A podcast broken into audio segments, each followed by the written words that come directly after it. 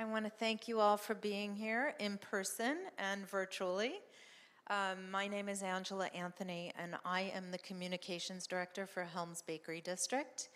Uh, Helms Bakery, for those who don't know, is a historic landmark built in 1931 when it was an actual working bakery. Now we get to host events like this, really uh, interesting and culturally connecting conversations with partners like Zocalo.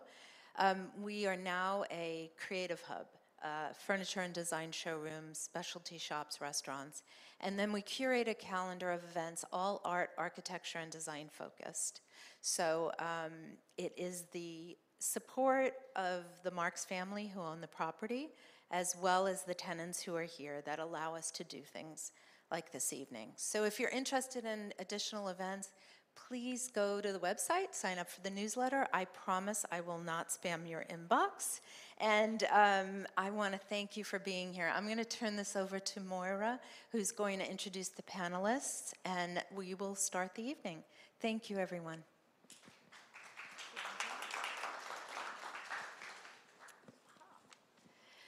Hello, everyone. Welcome. My name is Moira Shourie, and I'm the Executive Director of Zocalo Public Square, a creative unit of Arizona State University.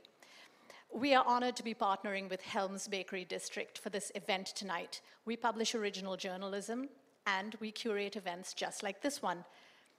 Today's event is titled, Can a New Generation of Leaders Shake Up LA's Culture? At Zocalo, our mission is to connect people to ideas and to one another. Everything we do is free and everyone is welcome. Find out more on our website, zocalopublicsquare.org. Both audiences here in person as well as online on our YouTube channel can submit questions and comments today. If you're watching online, please use our YouTube live chat uh, to participate. For everyone here at Helms, welcome. You can submit questions via text message uh, on the numbers printed on signs. At the check-in table, yes. Um, and please stay after tonight's panel for our reception, where you can meet each other and our panelists and enjoy a glass of wine hosted by Helms. Finally, you may have found a survey on your seat. Um, please help us out by filling out the survey because we want to get to know you um, and celebrate and uh, just be able to get to know you better. Moderating, today, moderating today's panel is Frances Anderton, a familiar face and voice to many of us. There isn't a part of LA's cultural landscape that Frances, a longtime radio journalist and producer, has not reported on. And she wishes she could spend more time with her plants and animals. Over to you, Frances. Thank you very much, Moira. And I, when we say animals, I mean farm animals, cows and sheep. That's the animals I love. Um, hello, everybody, and thank you, Moira. Thank you, Angela. Um, it's so great to see you all um, out in person. What, what a pleasure. Um, and I'm such a fan of Zocalo. I've worked in various ways with the folks at Zocalo for, for literally years, and they do wonderful work. And now I'm involved with Helms. It's just a real pleasure to be able to be collaborating with them in this way.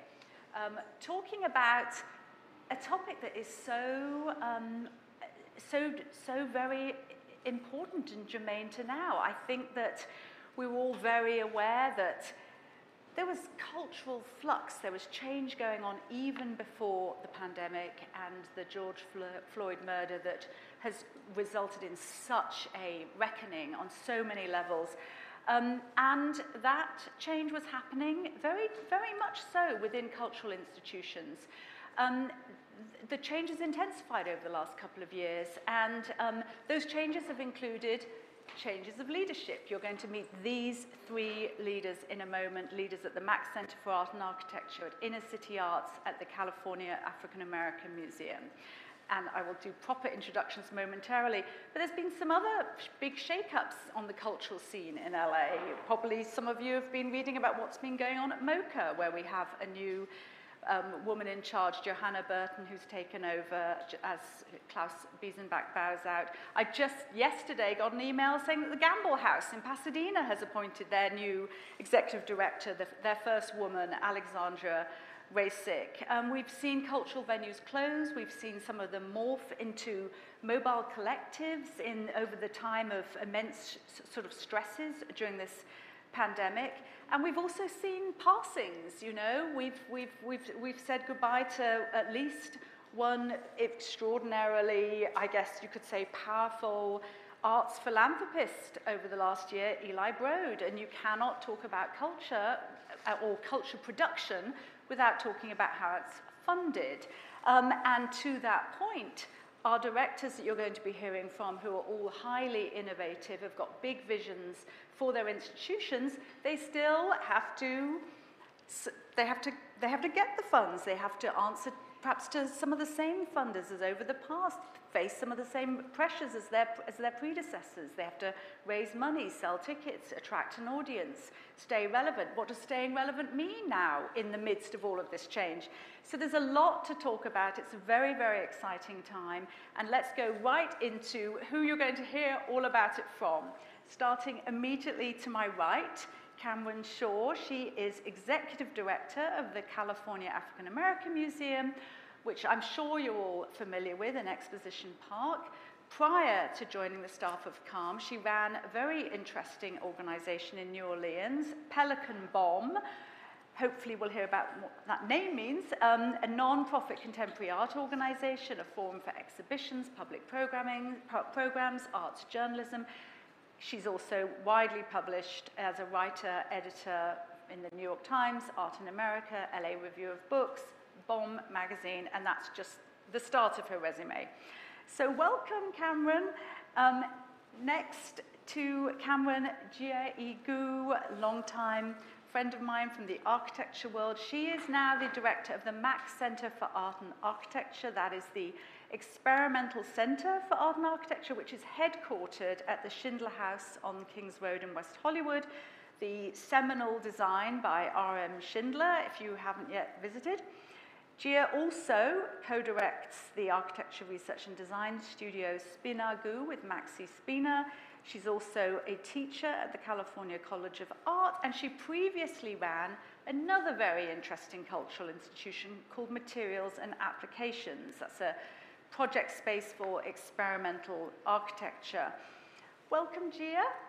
Um, and then to Jia's right, Shelby Williams Gonzalez, President and CEO of Inner City Arts. I'm sure you're all familiar with Inner City Arts. I think it's been going about 30 years now. Correct. And someone from Inner City Arts here? Did I hear correct? anyway, oh, anyway, Inner City Arts, fantastic institution, provides arts classes for students in schools that are perhaps underserved.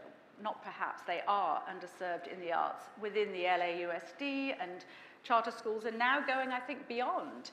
So, um, and Shelby has another life as a dancer and choreographer, which is so fantastic. And she is with the critically acclaimed Afro-Brazilian dance company Viver Brasil. Um, she teaches dance and performing arts at LAUSD. She's developed programs for the California Dance Institute, a place called Home, and the LA Opera's education program, which is great because in opera people didn't used to dance. So yeah. well. they used to stand on stage and sing, and you're making them dance. That's so great. So this is Shelby, and in fact, we have to add another feather in her cap, which is it was her idea to have this conversation mm. because she was in. so with because Shelby recently took on this new role and she's a friend of Zocalo, and she sort of pointed out the fact there was a kind of a theme going on, which was there's a lot of new leaders taking the fore. Probably it's fair to say many more women perhaps than the past, people of colour than the past. So, with all of that, let's throw it to you. Let's just start by hearing just a little bit. and we're going to start with you, Shelby, because okay. it was your idea. In fact, tell us why you thought we should talk about this. Why should we be talking about this new cultural leadership? Well, I think because it's changing the landscape of Los Angeles, and that's really exciting. Not to take away or not to have sort of cultural amnesia, right? Change is cyclical, but this is a change that I'm a part of. Sorry, I hear there's a little feedback. Um, and I just I wanted I wanted to share that. So when I was talking with Moira about it, I was like, well, it's not just me. Like there's a shift in this city, and I think if we talk about it even our institutions can do things together in that time of change, right? Let's embrace it. But how does that shift take form? And I'm going to ask each of you the same question. Within your own institution, so you've come in, tell us about sort of who you have succeeded, who's your predecessor, and what do you see yourself as bringing to this institution that might sort of be that change?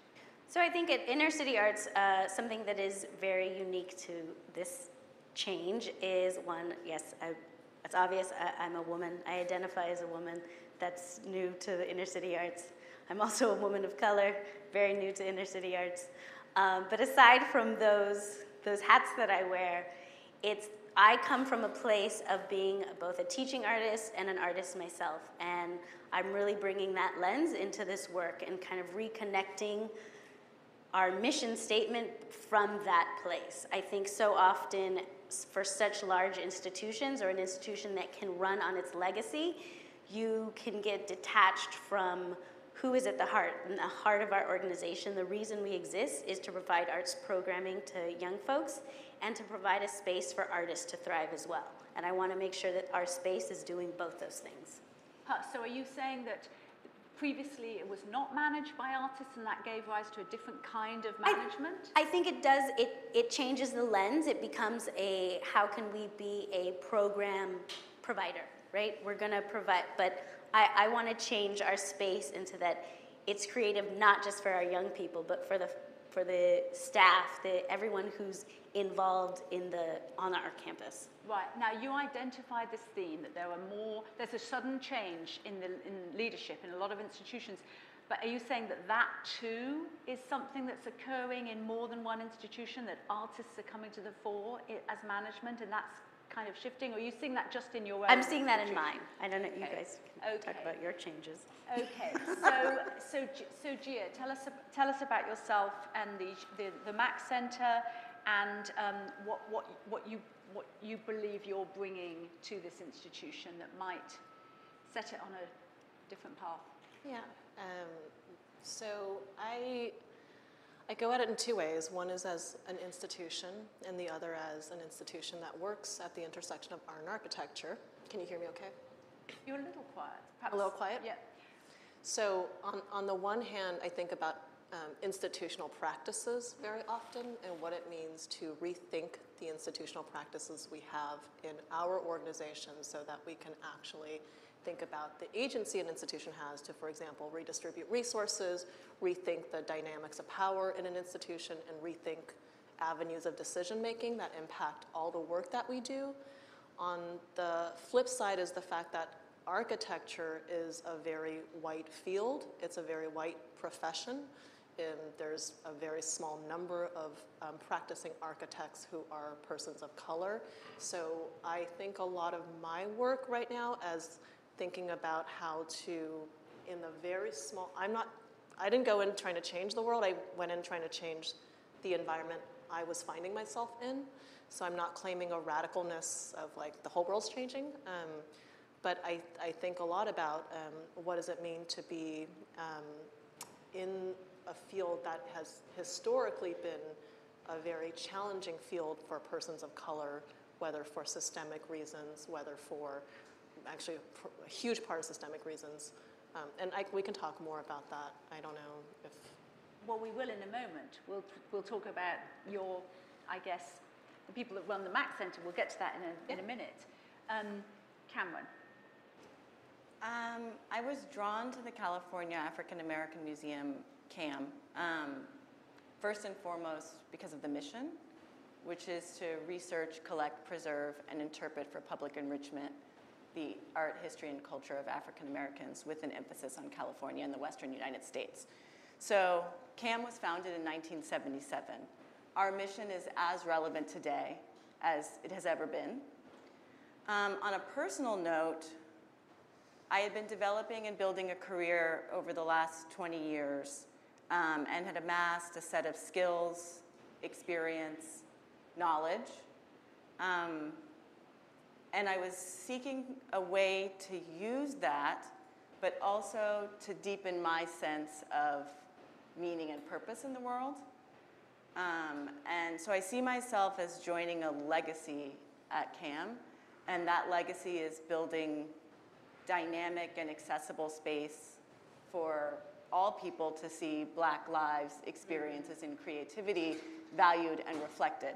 So there's a picture of our founders at the ribbon cutting in 1984, and I look at that picture a lot, um, and I see the charge in my role as and with our staff to be as visionary in 2021 as they were in 1977 to think that there should be the first museum of art history and culture devoted to African Americans that's also supported by a state. So we are a state supported museum. Right. Now that's interesting. So now you, you, are, you are honouring, in a way, the legacy that was established. But do you also see yourself as wanting to take CAAM off in kind of new and unexpected directions that might almost not be a breach, but at least be, be, be different from what your predecessors were doing with the museum? I'm deeply interested in the fact that CAM has been constantly reinventing itself over the years. So I see myself as part of also that legacy of imagination and reinvention. And yes, I think it will look different in 2021 than it has at different points in our history, but I don't see it as a break so much as I see it as a evolution. Mm-hmm. Okay, so you've mentioned that you're state funded. Um, so let's start. Let's actually start there with with with just sort of who who I guess sort of pays the piper. So um, the taxpayers of California. right. In your case, it's the taxpayers of California. In Jia's case, it's the taxpayers of Austria, or up to a point. Up to a point, and we'll get to that in a minute. But so okay, so so so um, do you, as as you think about kind of maintaining, but also building on the legacy of the past you, you, you, you, you, do you, do you, I guess, have a, have a client? Like when you have the state funding like you do, are you in dialogue, in constant dialogue with the funding organization or, and, and does that in any way sort of impact the way you think about it? Because you, cause you said that eh, all your predecessors, each one of them has been radical, each one of them has been building this organization. But are they doing it in concert with the sources of funding, or do you have kind of total independence? It's an interesting way of framing it because I don't think of either of those things of being the way it works. Um, we do have a complex system that we navigate, which is the bureaucracy, and that is the privilege that comes with being the steward of state funding. Um, so there are systems that we uphold and that we navigate. I am in conversation with members of state government at many levels on a regular basis. It's a big part of my week. Um, but I don't see that as something that holds us back. I actually see it as, like I said, a privilege. And that privilege has become abundantly clear to me in this past year, um, or this past two years now going on um, of what it means to have the stability that comes with right. state funding. It's also not lost on me that I'm a black woman arts worker with a pension. That's incredible. We also have many of the things that arts workers are advocating all around the country. We have unionization, we have collective bargaining, we have salary transparency. You know, these are things that are built into our system. We have budget transparency. So for me, I'm really thinking about what the opportunities are. But do I think there are other opportunities beyond state funding? Yes, absolutely. And um, as we look to the future and I think about the scale upon which I'd like to be enacting the level of experimentation and freedom that I'd like to bring to our public programs, to our exhibition making, to our artist projects, I do see us moving towards a model that thinks about what monies do best, right? I think state monies protect people and uh, maintain facilities in incredible ways that I'm very grateful for. I also think that private funding opens up new opportunities for artists and scholars to think in imaginative ways. And I'm very eager about thinking about what it means to model that public-private partnership as we move into the Oh, next that's phase. interesting. In what, in what way? Because that, is that new for CAAM, to bring in a, a, a sort of private-public? At different points in CAM's history, there has been a foundation that helps support the organization. That foundation has been defunct for over five years, so my hope is to work with our board and our stakeholders to develop a new foundation that can help uh, help us think about that in the way that I mentioned. So thinking about what money does well and how we can use that as a platform for you know doing some big work that we have, which it might include a building remodel, a building expansion, a Wow. you know, more ambitious and experimental projects, commissioning of artist work. These are all things that I see us doing in the future, and I think we're going to need a diversified model in order to accomplish those things effectively. You're really thinking of building a new building? I think we have a gorgeous building that was built in 1984, and there is a way that we need to bring our building into the future while honoring the black architects and the history of the building, yeah. Ah, so you might become a patron of architecture. I have always considered myself a student of architecture. I was raised by an architect. Uh, it's part. It's part of. You know, I, I think about the ways that buildings help people learn and grow and understand what they're supposed to do in a space, right? And I think that that's something that we need to be thinking about. No, it's really interesting you bring this up because, and we- we're not going to, unfortunately, we can't spend too much time on that, but, but, it, but it is certainly true that a lot of cultural institutions have gotten involved with building new buildings. And sometimes that's a huge asset, and sometimes it can create, let's just say, complexities for the organization. So, but that's very interesting that you might be doing a new building. So, so, so I'm stepping back to, towards towards you, Chelsea. So, so, so, Jia, you're the institution you're with now, MAK, the MAK Centre for for Architecture and Art, uh, has a really interesting structure, I suppose you'd say. Can you just explain that structure? When I said, when I referenced Austria, what I mean is the um, Austrian Museum for Applied Arts and Crafts is a partial, what is Yeah, it? so you explain. it. Factually, just to, I think there's an impression that we are um, somehow privately funded by the state of Austria, which is not true. Uh, we are a nonprofit organization, and like every nonprofit organization, we have to um, uh, fulfill a specific condition of public support for our organization. So we are partially supported in, um, primarily through um, um, the museum itself in Austria, and then the rest we have to raise ourselves as any nonprofit does. Um, I want to say um, our building's built in 1922, and it still kind of works. no, no, but, but, but 1922 might be better than 1984. It's definitely better than 1984 was, was not a good year for architecture. Although, although I think we have to be careful these days with energy issues too, before we Yeah, just toss we- aside buildings. But that's a for another conversation. Yeah. So carry on. So, so, So, so my perspective of our funding model is that, and support model is that there is um, an international body that fully believes in and invests in Los Angeles's art and architecture landscape and is willing to pull from their own exhibition funding to support what is happening in Los Angeles. And I think a large part of my work is to ensure that um, I advocate in Los Angeles to um, rise to the challenge that Los Angeles also sees the values um, of our institution and the history and values that we steward. Um, partially, that is the history of experimental and, um, let's say, to an extent, socialist architecture, because I don't know if people know about the Schindler House. It was designed as a cooperative living for two families. Um, the, uh, it was designed by an Austrian architect, therefore the Austrians. Um, and he was his whole, the whole the whole enterprise was a socialist avant-garde experimental artist community. So a lot of our work is to make sure that um, there is this um, this value system around collectivity, experimentation, and a kind of rethinking of living, um, whether that's in artistic practice or architectural architectural work. Right, and it's also a wonderful destination. You can visit the Schindler House and see this 1922, 1922 just marvel of architectural experimentation in this gorgeous garden.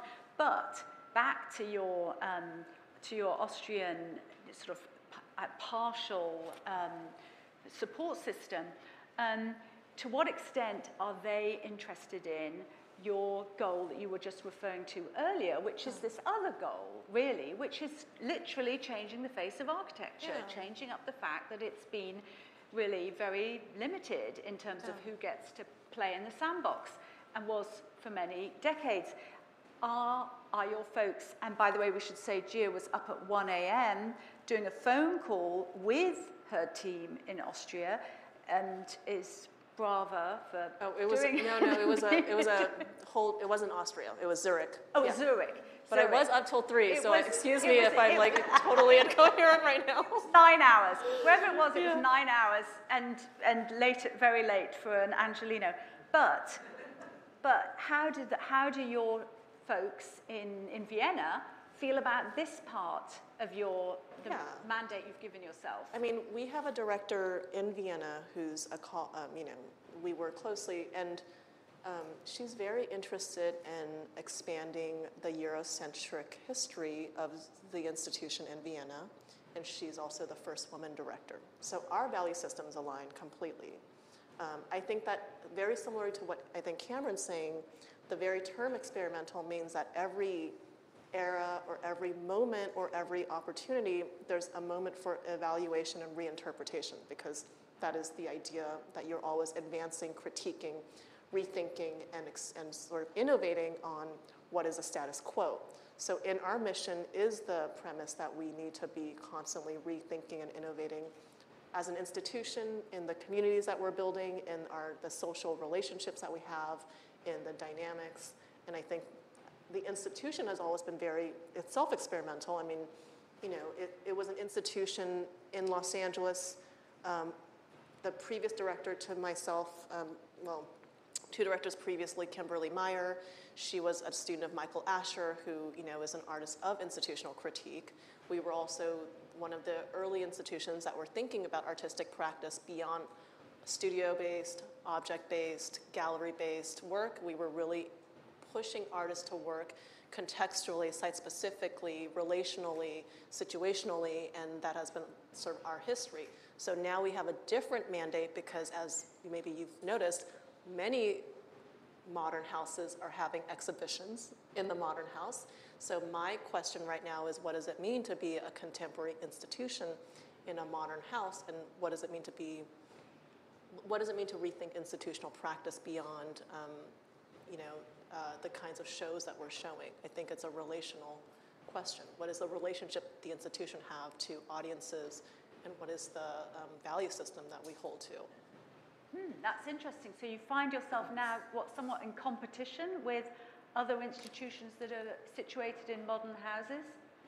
That's, a, that's an I interesting don't know problem. if it's yeah, I don't know if it's in competition, but eventually you start to notice that if every institution's doing very similar things, that we fall into the habit of uh, assuming an audience, and so you're not reconstituting audiences, and you're not producing new knowledge. You are actually um, sort of um, uh, replicating because sometimes that can be an easy thing to do. So. This, this weekend, for example, we'll have a workshop with curators who have produced exhibitions in the Modern House that think about different techniques of um, how, how one actually programs a house. Um, Huh, that's so interesting. And, and it became also rather fashionable for museums to actually acquire houses, like obviously LACMA did buying the Sheats Gold or acquiring the Sheats Goldstein. So just quickly, before getting to Shelby, you mentioned that your, that your counterpart in um, Vienna, or your, your, your colleague in, in Vienna, did, you, did I hear you say that she's interested in the Eurocentric? in decentering a Oh, in Eurocentric. decentering the Eurocentric. Okay, okay, that makes sense. Because I was thinking, she's a fan of Eurocentric architecture, and yet you. okay, so she's interested in decentering. Well, that's interesting. Hmm? Yeah, sure. So, how, how might that manifest in. Um, I can't speak to her agenda. I mean, I think in general we're entering, so we have a history of being bilateral, which is that Austria, Los Angeles, Austria, Los Angeles. But we, that was a mission, a part of our mission in the 90s. Since then, we have digital spheres of production and engagement. We also have uh, globalization. So I'm very interested in trilateralism. You know, what is the relationship we can establish with Mexico? What is the relationship we can establish in the Pacific? We're not working in a bilateral manner in this world, as we've seen last year, right? We, we are deeply embedded in a much larger global chain of engagement. So I would be very interested in thinking if there's two poles, Vienna and Los Angeles, what are the what happens when you insert a third pole? And what is the dynamic of cultural engagement and, and activity when you start to bring in different? And I have to say, we have always been international, not Austrian, because our artists and architects in residence is an international residency. Anyone can apply. Um, it's not just for Austrians, it's not just for German speakers. We, and if you look at the history of our work, um, it's always been quite cosmopolitan, but we do have um, a wonderful foundation of support through the Austrian Museum, of the Museum of Applied Arts. Ah, well, so, so Shelby, of course, you- um, Inner City Arts, in a way, uh, do you see yourself as a sort of global organization, or are you much more, much more concerned with the local? And, um, and tell me about this expansion, because you, you said yourself that you were at LAUSD, and then there's um, the charter schools, and then it, it sounds like you're expanding sort of beyond. We are. yeah, We're trying to expand our programming. So I think I would even, you know, I would be bold and say that we have a, or we're, we are thinking about a global reach, right? We have a program that works.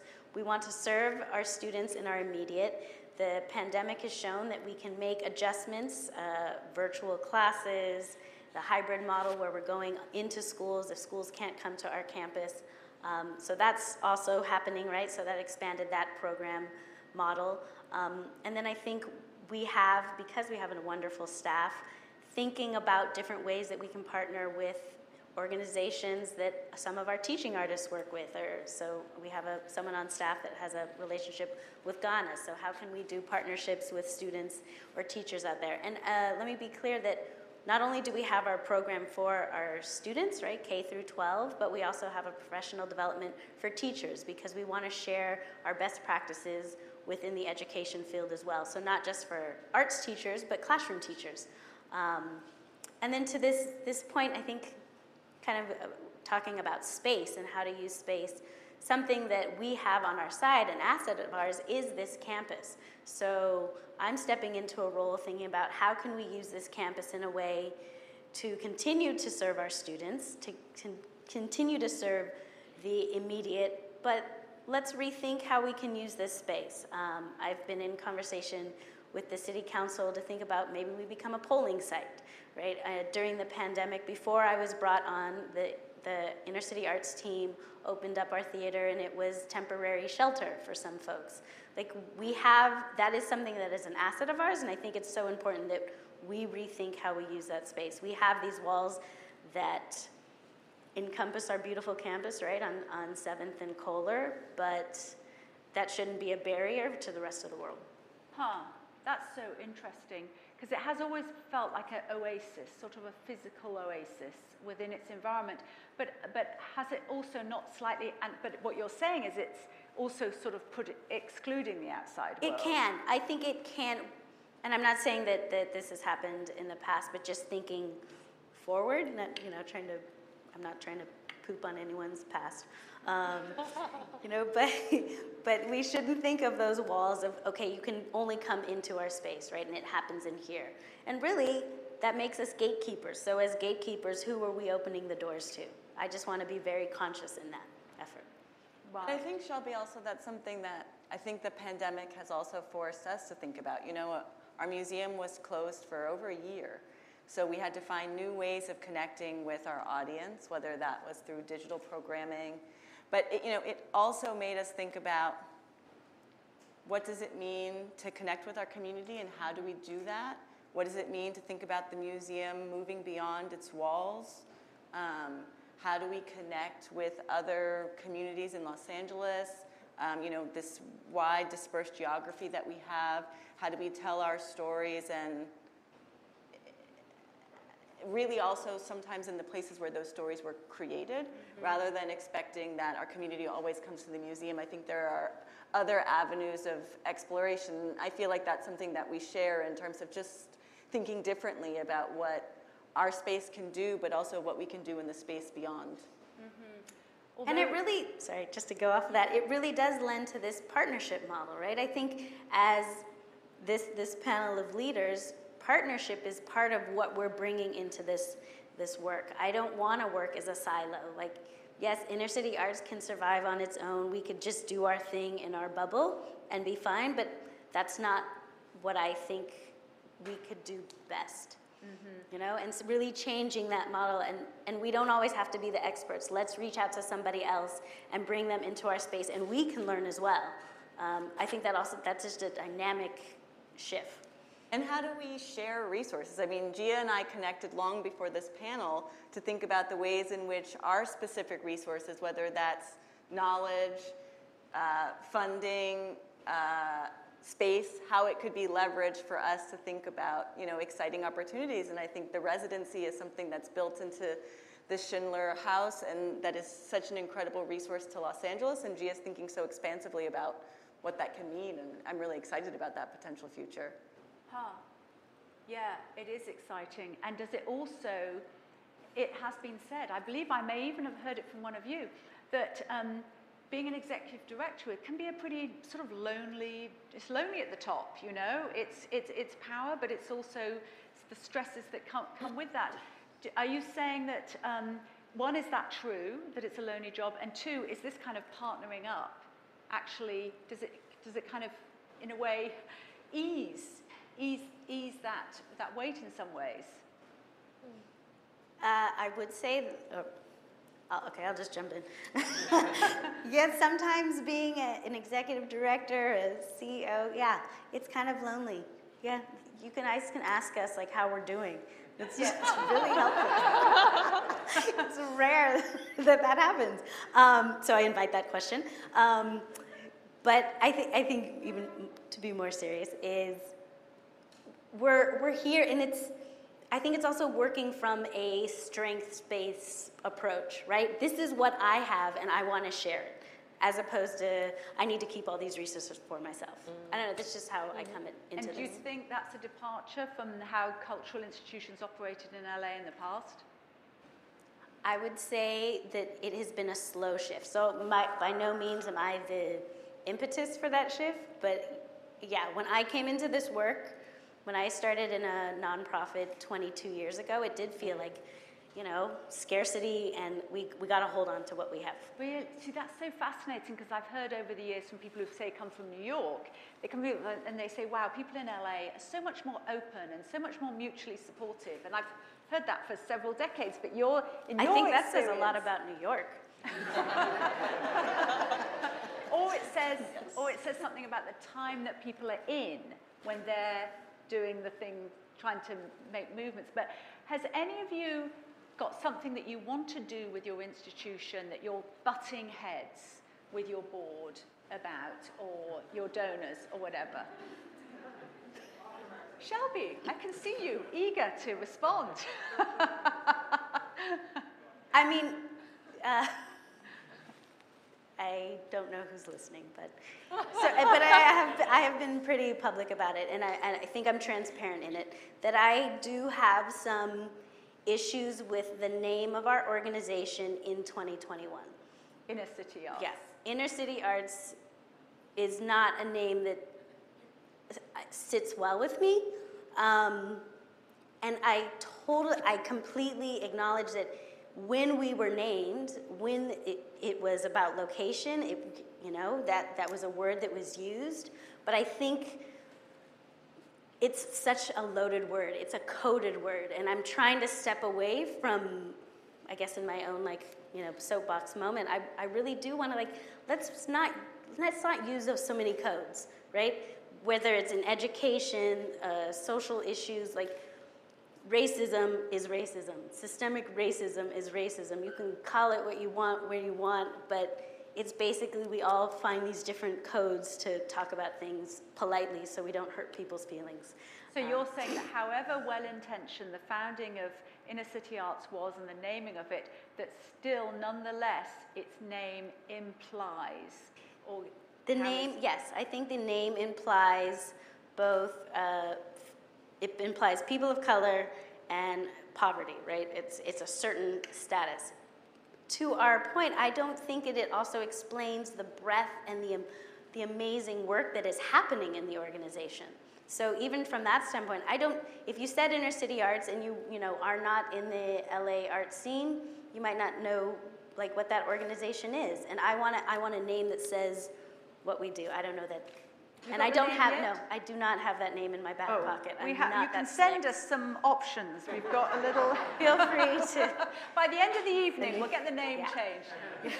So these are, I mean, yeah, so that's something that I've, I'm very open with our board of directors and, and they've heard me and, and, and yeah, we're gonna go down this road or kind of figure it out. I, that's all I really can say. So it, it's nice that, I mean, I, I told them and, and they didn't fire me. No, it's interesting because changing names or building new buildings is often something that new directors do. And as a, someone who stands on the outside watching, sometimes you wonder, why did they go through this name changing process? Their names seem to be fine. Or why did they build this new building? It seemed to be fine. But what you've just outlined is a very interesting unpacking of what might be problematic about that name. It'd be interesting to see where you go with that. Jia, is there anything that you have yet wanted to do that you've got a big hard no? So much. Um, I really want a new website. Um, but I, you know, probably shouldn't say, I think most of the people who didn't agree with me left. And And people left, and what, and what was it they didn't agree with you about? I think the openness of criticism that I was willing to put forward in my leadership. I don't want to talk about them. I think that I am not working against a specific body or board or governance structure or even a funding model. I'm working against a perception of uh, Schindler House, modern architecture, MAK Center, and uh, its connotations of preciousness, lifestyle, luxury. You know, we, we have, there's, you know, when you talk about modern architecture in Los Angeles, it comes with all kinds of baggage around um, class, access, property ownership, uh, whiteness. Um, and so the thing I would like to really actively change is that when we use the word architecture, we're not talking about a commodity good that people of wealth can access, but that it's a form of knowledge. It's something that everybody in Los Angeles is accessing on a daily basis, and that we need to broaden the definitions of what architecture is as a process and an idea, and that we all need to engage in that dialogue, and we need to build the institutions to make those dialogues accessible, and we don't. LA has no curatorial department in architecture in any major museum except the Getty, and it's, a, and it's in the Research Institute. MAK Center is maybe one of three organizations um, working with the mission of advancing public conversations in architecture. Um, and we've recently seen the you know A plus D museum go online. Um, so I have this like deep, deep, deep investment in making sure architecture is still part of a public conversation and it's not just a conversation for property owners.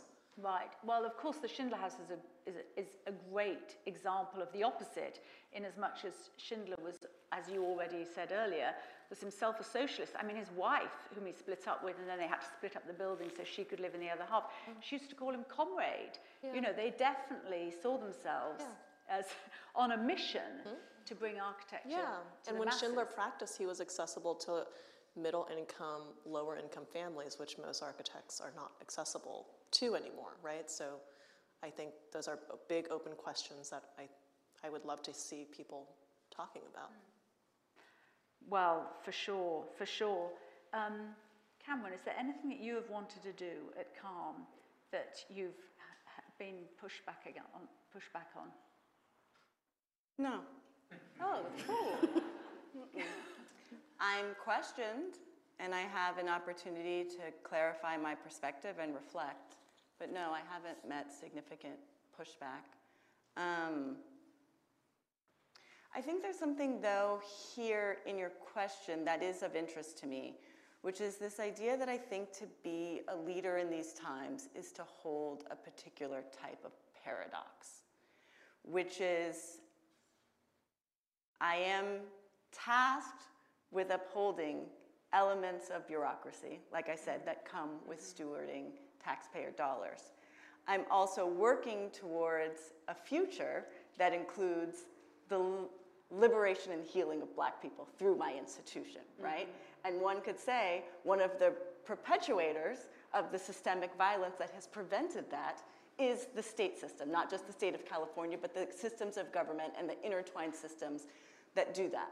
Mm-hmm. And so I think to do the work that I do is to hold that paradox.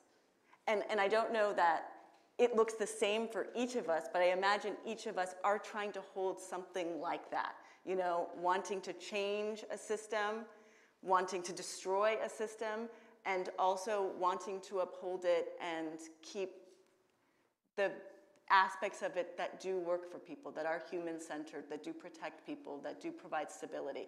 So, you know, I think that's something that I navigate in the work every day. So, no, there's not a human that I could say is pushing back on me, but I am navigating the complexities of this. And I think when I talk to other leaders in the arts and cultural space or, or, or across industries, I'm, I'm hearing a lot of people holding that paradox. And I think that's a critical aspect of productive leadership in this time. It, is it something you could have public debate about? Is it something you could explore curatorially? Is it something that one can open a discussion about? Or do you not? Or do you think that's not really? All of the above. I mean, I think institutional practice in various phases has been navigating this um, for decades. Uh, how it manifests at CAAM, I think, will continue to, to be seen, and there are many things that you know I'm, I'm thinking about and, and prioritizing to that end. But Now, it's very interesting you bring this up because your prior position in New Orleans, where you ran Pelican Bomb, um, was, was, was up from the ground. You built that with, with, a, with, with all the people that you collaborated with. It was something you could form yourself. You could establish the hierarchies, the way, the, the, the whole way the organization was structured. Um, that in itself is interesting. What is secondarily extremely interesting is that you then chose to then, I guess, sunset that organization. Um, I'm really interested in when organizations or cultural institutions kind of decide they've it's time perhaps to just close the doors. You know, perhaps the pressures are too great on funding or whatever, or perhaps it's just sort of been part of a moment in time. And so tell us about your decision and, and making this transition now to this infrastructure, CAAM with all its state funded infrastructure. um, so Pelican Bomb was founded um, post Katrina in New Orleans. Um, I was not the person who came up with the idea for Pelican Bomb, but I was the person tasked with bringing it to life. And that was a collaborative effort from the very jump. Um, we had a great deal of freedom in that there was nothing else like us. We were started off as an arts criticism publication, and over time we started to just use listening to artists as our guide to think about what it meant to create an ecosystem in which artists could thrive, um, and what was the infrastructure that was required to make that happen. Um, so that's, you know, I think it's a part of your question. An- Another part of your question, though, is something that I think Jia and I really share is coming from the artist-centered, artist-run nonprofit space, right? Which is like a culture in and of its own. I think there is an emphasis on self-determination. There is an emphasis on collaboration. There is an emphasis on alternative structures, alternative models. Um, you know, we practiced co-deci- active co-decision making, um, consensus building. We were a leaderful organization in the sense that you know we practiced emergent strategy. One person might lead and one person might recede uh, based on what we were doing. So these are all dynamics, and that's part of when I say at the beginning there was a set of skills, knowledge, and experiences that I garnered over the years. Pelican Bomb was a key aspect of that. So when I come to the system that I'm in now, I bring an emphasis on collaboration. I bring an emphasis on values-based leadership. You know, these are the things that I'm hoping are transmitted through the work that we do, and that we, I, you know, I can create that environment for our staff that you know really allows us to to take the theory to practice and really like be the organization daily that is part of the change that we want to see in the world. And I'm going to go throw now to some questions that are coming in from our audience, both in person and online. So, um, uh, uh, watching us on YouTube. So, and I think this relates to what you've just said, actually, uh, Cameron. Um, how much longer do we continue in, to invest in what seems to be a non-functional framework of cultural equity? Can we do something else that centres us? And I think the us is probably people of colour, artists of colour, um, not a white frame of success. I think this is something you're grappling with. You're, you're all grappling with, actually. Hmm. Which of you wants to respond? Yeah, that subject position, because we don't know who that person is, is a hard one to guess at. I, I, so I already told everyone I have no answers. I just have questions. questions. I have a ton of questions. So I don't know um, how to provide an alternative. I have two thoughts. One is um, the organization I was previously at, Materials and Applications, before I joined MAK Center this year, uh, we were really interested in the question of how one can um, incorporate principles of mutual aid into a nonprofit organization. So some of the work that we did all of last year were a series of working groups in which we were rethinking how uh, you can guide an organization through its structures following three principles of mutual aid practice, which is first to identify harmful systems, second to redistribute resources. Oh my God, I'm forgetting the third one. Um, uh, I'm so sorry. I will come up with it again. Why, it's like been our mantra for a while, and um, this is what happens when you go into another institution. You forget. You, yeah. So that's been um, following that model has been a really helpful way for us to rethink what it means to be ourselves institutional subjects. Because when you work in an institution, as I am myself, and as anyone we are all institutional subjects. We've all moved through different institutions. We've gone to school, we've gone to university, some of us have gone to university, some of us has wor- have worked in uh, restaurant businesses. And th- these are all things that condition us. So when we go out in the world, we have these frameworks. Kind of, I also, also, yeah, so I, I think that is one way I would think about how you can model oh model alternatives that's a third one how you can model alternatives um, uh, and um, yeah I, i'll stop there yeah But I'd also say institutions are made up of people. yeah The people are what determine the values of the institution. So it's not about changing institutions.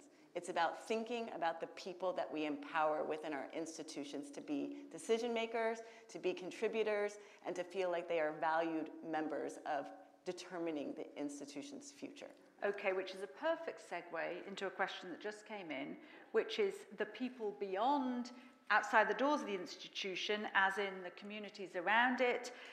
Do you think it's possible to include communities in a more participatory form of cu- curation and programming? Do you want to speak to that, Shelby? Yeah, I certainly think so. Um, opening up the space, uh, I mean, for example, at Inner City Arts, having the space for community members to think about the programming that they want, I think that's very important, right? You have to have that, um, an, I don't know, others just say like an open door policy and getting real feedback on what it is that we want. I mean, we grapple with that with, for example, the Rosenthal Theater is on our campus, right? It's not, it was never intended to be like an out like you know a black box theater that was just going to create revenue but it was really to serve our students and to serve the community so we have to do the work in asking what how does the community want to use that space what is it for it's not just for us to say here it is come to the show that, you know and But- thank you goodbye And who is your community, though? Is it the physical community immediately uh, surrounding inner city arts, or is it the, your, your, your, your students who are coming from quite a, a wide radius? I think it's both. I think it's both because we are our community of students is expanding past the the typical nine mile radius of what we originally you know programmed for. So our community has expanded geographically. Um, so, someone with, with, with, with a pretty practical question about the hiring process. Um, what was your hiring process like, Shelby and Cameron? The questioner wants to know. Um, Did you seek out your ideal cultural institutions or did they come looking for you? Uh, so the consulting firm actually came looking for me, which, you know, that's nice that people knew that I existed as a person. it's always flattering. Um, yes, so so I was approached, you know, and asked if I would be interested in this position, and I have to say, it's the first time that I was going into the interview process that I felt like I had just as much ownership in interviewing the board of directors, interviewing the staff that met with me, because I had, you know, just a power dynamic. I had a job, I had with an organization that I, I loved. Um, so it was really heartbreaking to leave something At that I loved at Artworks LA.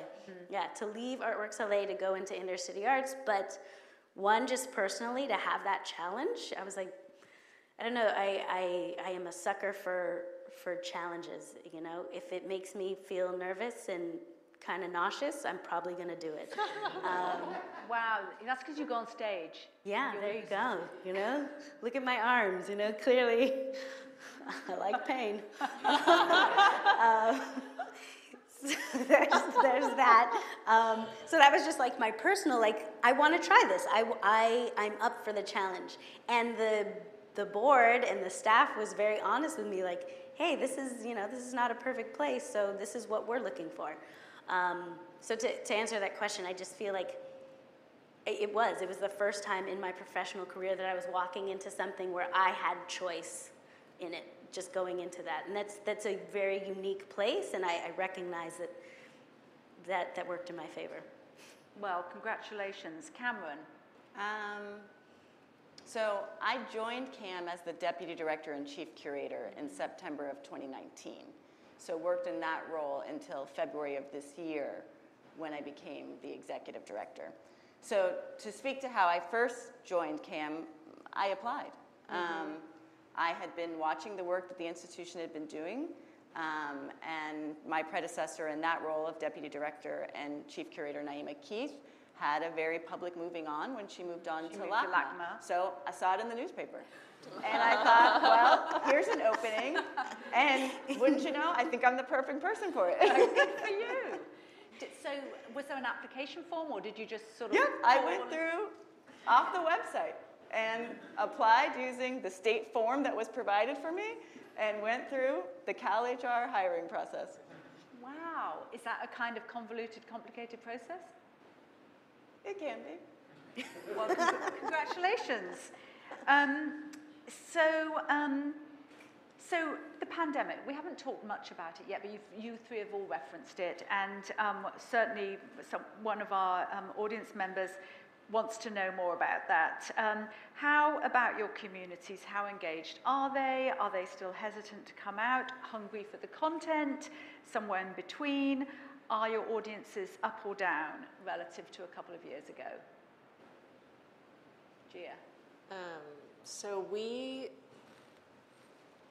we were able to open before most institutions were able to open because the Schindler House is an open air architecture. Um, the, it, it was designed to um, enact a lifestyle as if you were on a campsite. You should come visit. I, it's hard to explain, um, but uh, uh, I, you know we can't uh, keep people out of the house. Um, and our numbers have been pretty consistent. So we've been very lucky. You know, I think that because we're small, we're a small institution, we're open air, uh, and when you come, it's a very intimate experience of architecture. We've been able to um, really uh, see similar, if not higher, visitation numbers. I'm trying to really think about is how architecture is very physical, durational. Um, it, it benefits from being on site. On the other hand, conversations about architecture and, of course, art, um, that can happen anywhere. So I'm really trying to find a way in which we also maybe like CAAM and like inner city arts. I can't say that without feeling like you're unhappy with the It's okay. It's okay. We can Shelby's organization. Um, ICA. uh, I see. Uh, um, so I we uh, we're really trying to expand um, the different sites of engagement. I think institutions everywhere are thinking about how um, social media, um, mailing lists, digital platforms are becoming independent spaces of production alongside the physical side of the institution. Um, and that's where I would like to really improve our capacities as an institution because we are a global institution. We have an international artists and architects residency with um, you know, dozens and dozens of um, artists from dozens of countries around the world. And so we have this unique situation where we can, we do have a global audience and we need to be in contact with. And also, I think people access institutions, um, you know, they, it's not always about the exhibition, you know, it's not always about the exhibition it, Right. or the site. It's, there's different ways of engaging. Oh, and to that point, I would say the Schindler House is a kind of perfect destination during the pandemic because it's a garden as well as a house. It's a meditative space. Um, what about you, you two in the pandemic?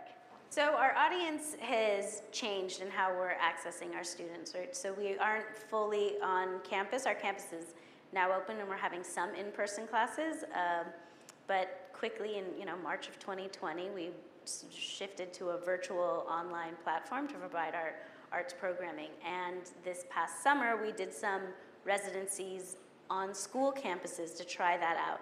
And I think moving forward, it's going to become a hybrid of all of those, where you will bring schools back to our campus um, when it's safe to do so, because getting kids on buses, you know, that's still still kind of a safety issue.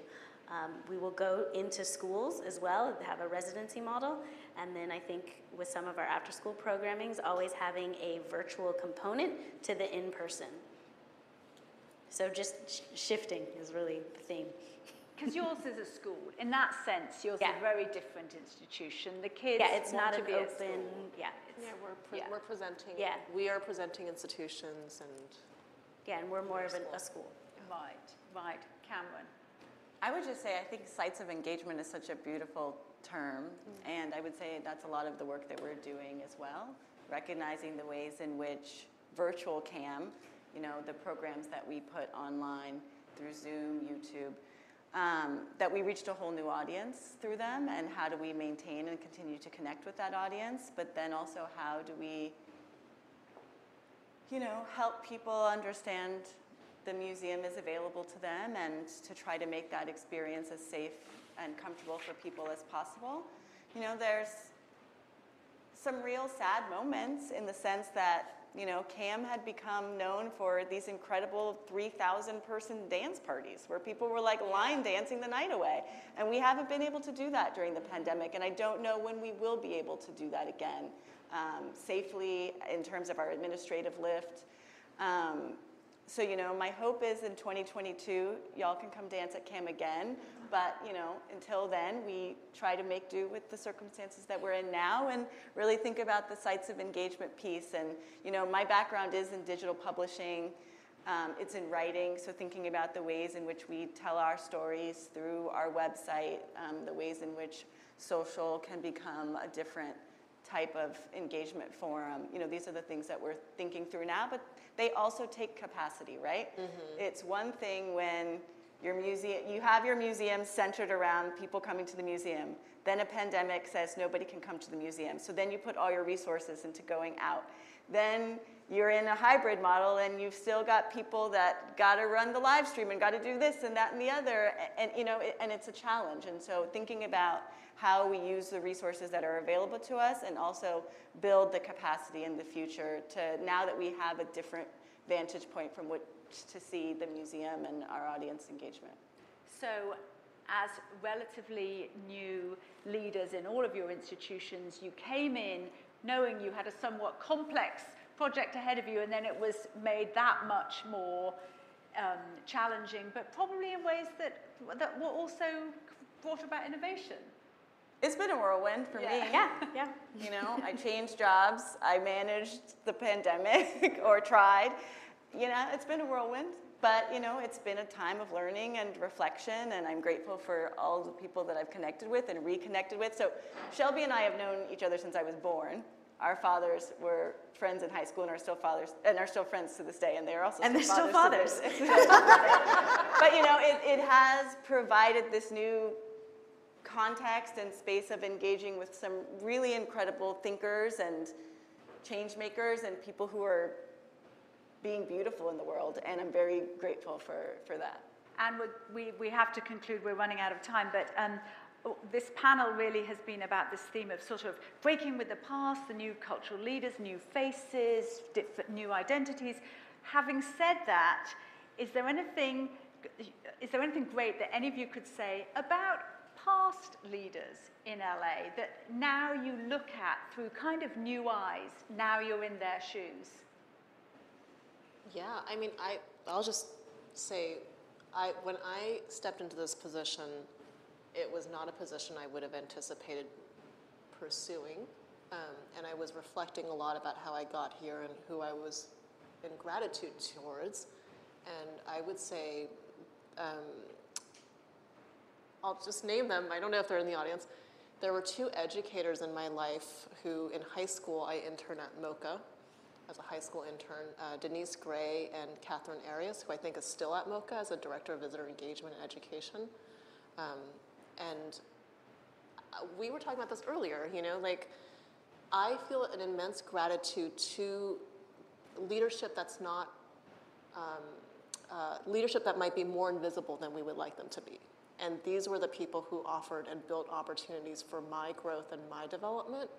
And we were discussing another time is what is it, you know, in my position, in our position now, we, rather than think only about the change we will make immediately, I think a lot about what a next generation needs and how we can produce the structures of support and thresholds of entry to allow the next generation of leadership to enter into the cultural sphere. And again, I don't have answers, but that's something I actively try to hone in on when there's time to think about that. Um, yeah, that would be my answer. It, it would be educators in my life who have been a huge part of my world. Yeah. Uh, for me, I think past bosses and other leaders that I really admire, the biggest takeaway is that they surround themselves with really smart people that don't think like them. Um, and I think that's like the best way to move forward is I, I want to surround myself with the smartest folks in the room because it's not always me. Um, and you don't have to agree with me either. It's probably best that you don't. Uh, yeah, so, and, and I've learned that, you know, Cynthia Campoy Brophy was the founder of Arts for LA, and she was my boss for 10 years, um, you know, before I took over that position. And that's something that I, I just watched her do, right? She, she knew how to put people in the room.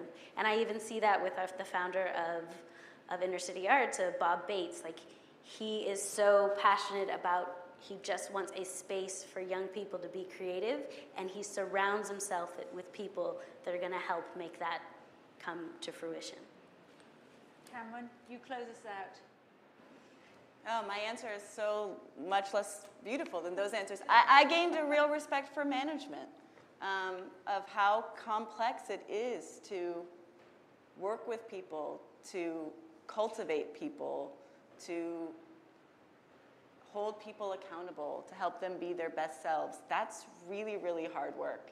And I have a different level of respect now that I'm in that work um, for it than I ever had before. Well, thank you. I knew you would close us out eloquently. Cameron Shaw, Executive Director with California African American Museum, Shelby Williams Gonzalez, President and CEO of ICA, and um, Jia Yi Gu, Director of the MAK Center for Art and Architecture. It's really a pleasure to talk to you. The conversation could carry on, but we have a lovely reception waiting for us in the room to our left at the end, and you can see a wonderful show of textile arts. Um, thank you, Moira and Sarah and Zócalo and uh, the, all the team at Helms. Um, it's, it's so interesting. I'm looking forward to continuing the conversation. Somebody had put in a question about me and my own experience with KCRW. I didn't really feel it was like the, the, this was the forum for that, but I'm happy to talk to whoever the person was that asked that question when we gather in, uh, outside in the reception. So, um, so with that, uh, thank you very much.